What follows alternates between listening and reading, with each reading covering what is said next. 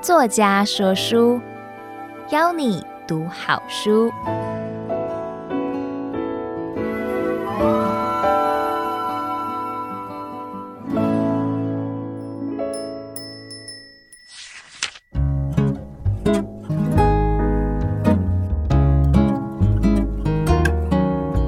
欢迎收听由爱播听书 FM 制作的书斋音频作家说书，我是 Tody 陶迪。今天要跟大家分享的是我的书《不买房当房东：轻资产包租建立可爱的第二收入》，年投报率百分之四十。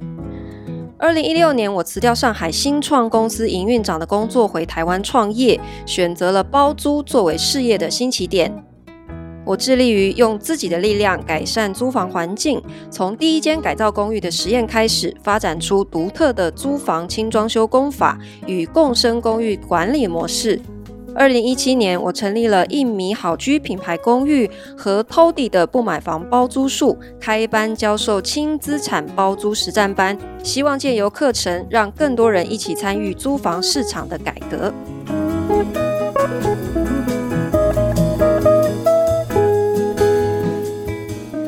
买房当房东》这本书呢，是总结了我这五年以来如何从一开始只是想解决自己的居住问题，到发现旧公寓改造出租管理是一个商机，最后我用这个模式来创业，变成了一间包租代管公司的心路历程。希望这本书能够帮助到正在经历痛苦的租房过程的你，或者正在为金钱焦虑，希望找到降低居住成本、增加收入的办法的你。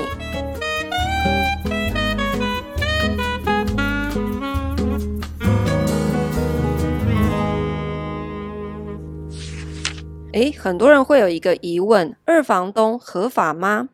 事实上，在我们的政府二零一八年推出了一个租赁专法。在租赁专法推出之前呢，是根据民法。事实上，我们租来的房子是可以径自转租部分的空间的。但是在二零一八年租赁专法上路之后呢，改成不管你是要转租部分的空间，还是全部的空间，都需要屋主的书面同意。所以，如果你承租了一个空间，而你取得了屋主的同意转租，你就是一个合法的二房东。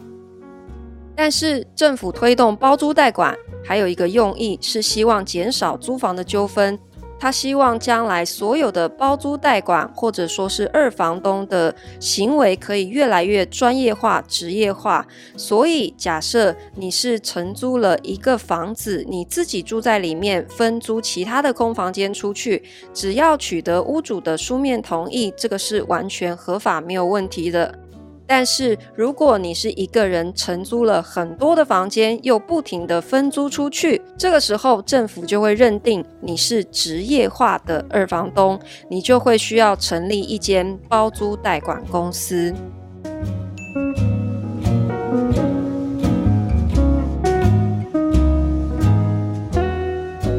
我个人为什么会选择做二房东来作为创业的开始呢？事实上，我在二零一六年之前是在上海工作，我担任一间租房平台公司的营运长，管理将近八百位员工。我每天工作十六个小时，因为超长的工作时间还有超高压的工作环境，二零一六年我决定辞掉在上海的工作，回到台湾重新开始。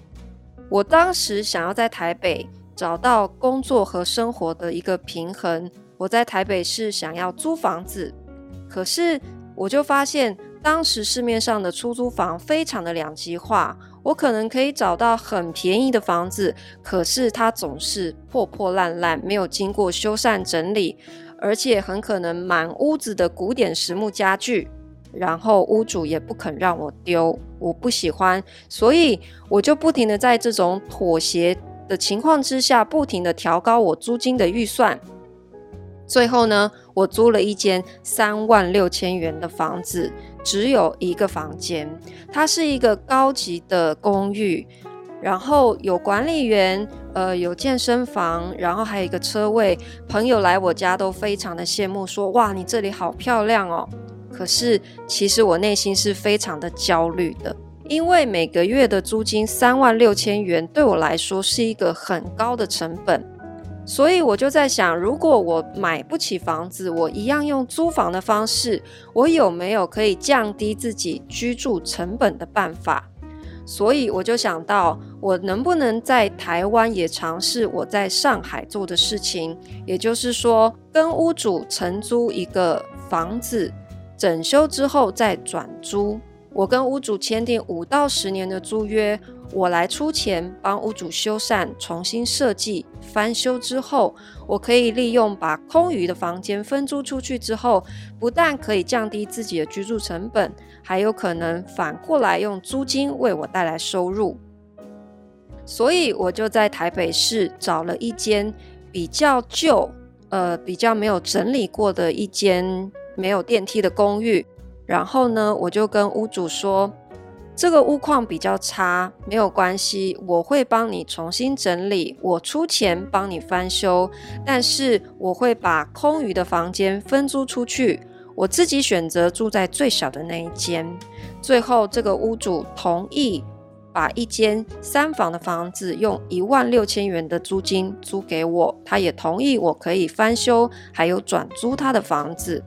后来我搬进了这间公寓。我把另外两个比较大的房间整理完之后分租出去。这间房子所有的修缮费，我总共花了二十二万元。我添购了所有的家具家电。后来每一个雅房租出去的价格分别是一万三千五百元。所以两间房间分租出去之后，我一共收进了两万七千元。扣除掉我要付给屋主的一万六千元的租金成本之后，我不但自己的居住成本降到了零，我还倒过来赚了一万多块钱的零用金。我用这样的方式改造了一间房子之后，非常受到市场的欢迎。因为这样子的房子当时在市面上其实是没有类似的产品的，因为市面上只有破破烂烂、老旧不堪的旧公寓，或者是非常高级的酒店式公寓，大家又觉得租金太高，承担不起。我把旧的公寓重新整理过之后，让每一个租客可以用一个房间的租金价格就承租到一整层像家一样的温馨舒适的空间。它可以有非常大的客厅，还有可以完整做菜的一个厨房，所以来看的人都非常的喜欢。我住的这一间房子里面，室友也都知道我是合法的二房东。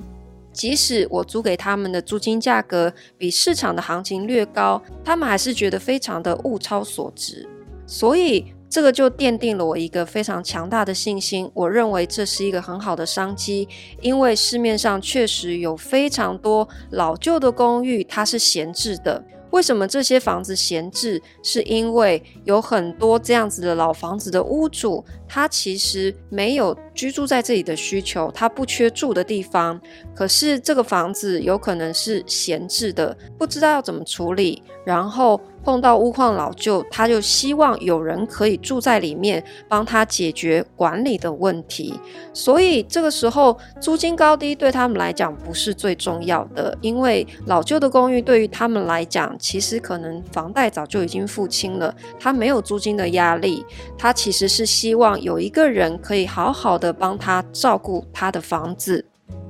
我就这样子从一个人开始，一间、两间、三间、四间的做。后来发展成现在这样子的一个包租代管公司，就这样一个人开始改造一间、两间、三间、四间之后呢，我发现速度实在是太慢了，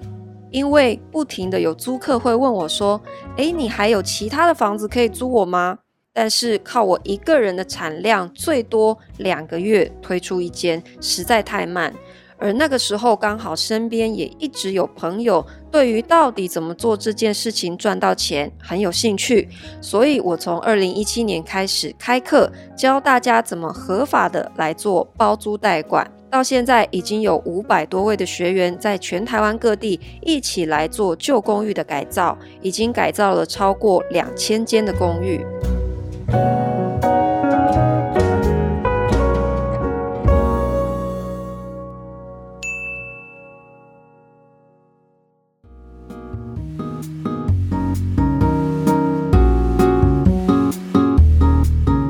么为什么说年投报率可以达到百分之四十呢？我们一间房子如果都用五年期作为一个专案来做财务的投资报酬率计算的话，我总结出平均每花三十万，每个月可以为自己赚来两万块的一个收入。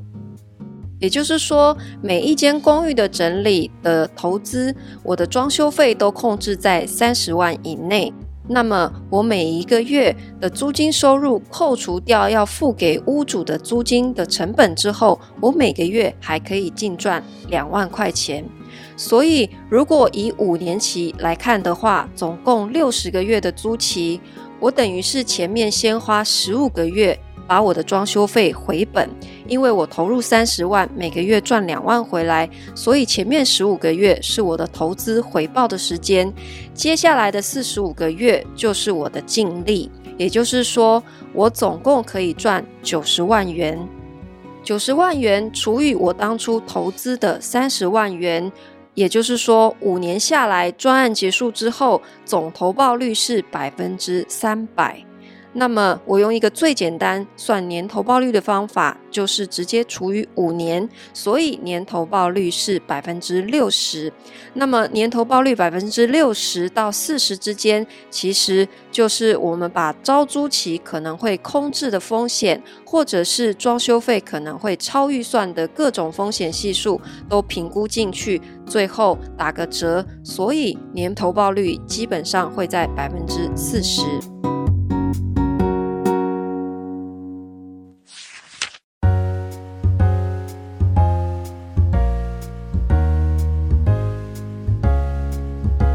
这本书我用我自己实践的成功经验，教你怎么用二十万的起步资金来开始用包租来创业，用合法的方式，不用买房也可以当包租公包租婆。从怎么样寻找出适合改造并且能赚到钱的房子，到装修设计还有成本评估的美感，怎么筛选出天使租客，以及怎么跟房东签约谈判的技巧。甚至是，如果你想把包租当成全新投入的事业，应该要具备什么样的心态还有准备，都在这一本三百多页非常扎实的书里面，让你有一个初步的认识和了解。当你如果有兴趣想要投入包租这门专业，欢迎你来参加我的课程，接受更完整的深入的训练。欢迎你在脸书追踪我的粉丝页，Tody 的不买房包租术。我是偷笛陶迪，希望下次有机会再为你说书。作家说书，谢谢你的收听，我们下次见。